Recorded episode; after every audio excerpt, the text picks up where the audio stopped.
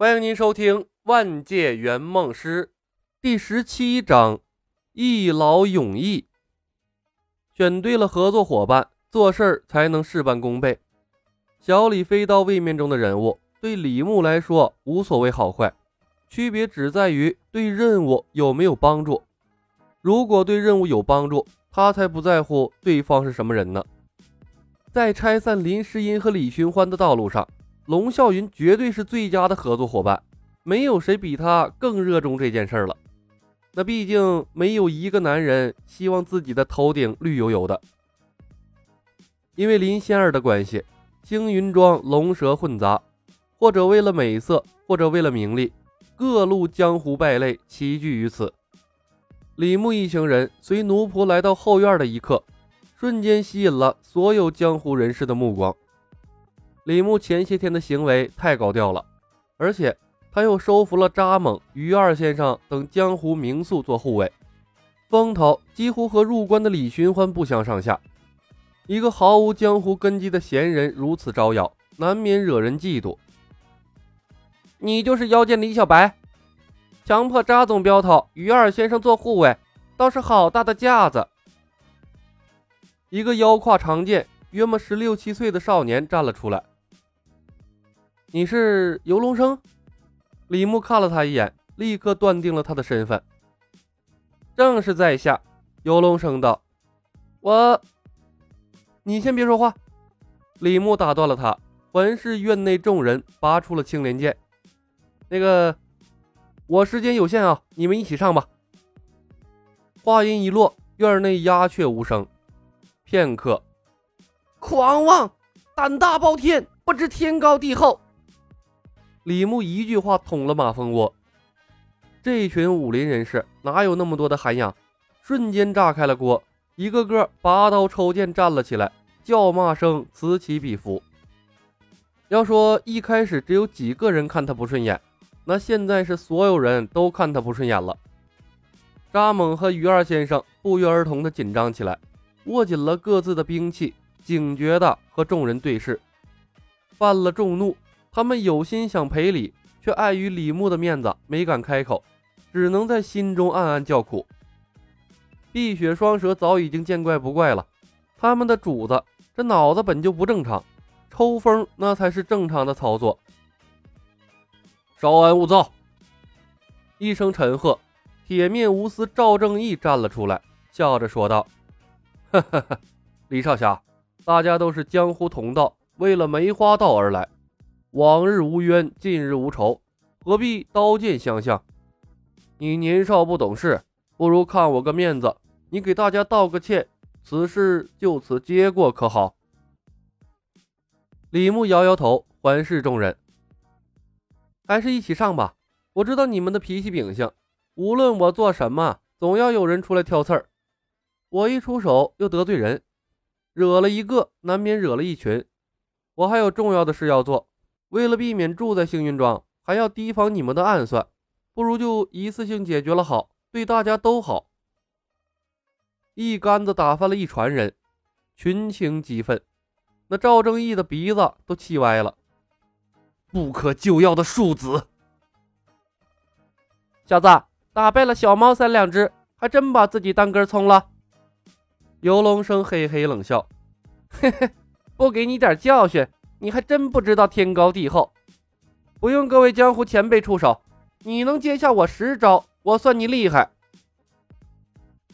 少庄主不可轻敌，既然妖剑都说了让我们一起上，那我们就并肩子上好了。对付这样目无尊长的狂徒，何必讲什么江湖道义？一个额头有道疤的江湖客敲着手里的刀说道：“速战速决吧。”赵正义的眼睛里闪过一丝阴狠。一个梅花道已经够我们头疼了，李小白又杀了五毒童子的门下，五毒童子找上门来，我们难免遭受连累。隐患不除，我们寝食难安。一起上，一起上！一时间刀枪并举。这果然是一群无耻之徒啊！早就知道他们的尿性，李牧对他们的表现并不意外。冷笑了一声，数了数院子里的人头，青莲剑高举，挥剑下劈。这次他没等人偷袭，哗啦啦一阵兵器落地的声音，以赵正义为首，院子里有一个算一个，一个个双手高举，齐刷刷的跪在了李牧的面前。刹那间，喧闹的院子安静了下来。以旁观者的角度看到这一幕，扎猛和于二先生的眼珠子差点没瞪出来，他们不约而同咽了口唾沫。真他妈的邪性啊！这到底是什么原理呀？碧血双蛇习以为常，抱着剑站在李牧的身后，淡定的很。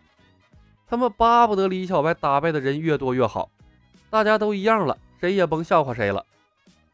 唐若幽扑哧一声笑了出来，百分百倍空手接白刃，还真是百看不腻呀。小李飞刀，多么悲情的小说啊！被李小白这么一搞。画风彻底歪了，妖术一定是妖术。道听途说总不如亲身体会。跪在最前方的赵正义，双手夹着剑锋，抬头看着一脸淡然的李牧，一脸的骇然。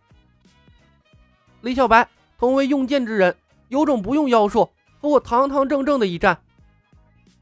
游龙生脸憋得通红，一半是羞愤，一半是恐惧。他从没遇到过这般诡异的场景。李小白，你最好放了我们！你羞辱我们，是以天下为敌。某个不知名的江湖客说道。唐若幽，发钱。李牧没理会聒噪的众人，从怀里拿出了钱袋，丢给了唐若幽。省着点，一人发一枚铜币好了。来的路上，李牧早已经在脑海里做了无数次推演。最后得出了结论：星云庄这一群家伙，无论怎么应对，都不如一开始把他们收服了。这是一群自私自利的偏执狂。况且这百分百被空手接白刃，强迫人跪下的特性太得罪人了。像赵正义这样的大侠，见到这般诡异却又对付不了的武功，难免会起别的心思。与其日日夜夜和他们斗智斗勇，倒不如一开始就把他们变成自己人。朋友越多，道路越宽阔呀！多么一劳永逸的方法！为了预防人多钱不够用，李牧甚至提前把银两换成了铜钱。赵正义等人双手合十，高举在半空。唐若又挨个发钱，找不到放的地方，调皮心一起，把铜钱放在了他们的头顶，一边放一边笑嘻嘻地说道。小心别乱动啊！金钱落地，人头不保。此时啊，上官金鸿的金钱帮还没有出现，他们的特有仪式被唐若幽抢了先。唐若幽是开玩笑的，但此刻所有人都受制于百分百被空手接白刃，即便是玩笑话，他们也不敢不当真。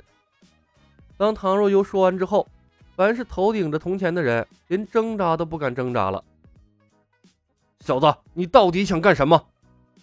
赵正义对李牧怒目而视。他是江湖名宿，又有铁面无私的名号，走到哪里都受人尊重。今天跪在一个小辈儿的面前，简直就是奇耻大辱。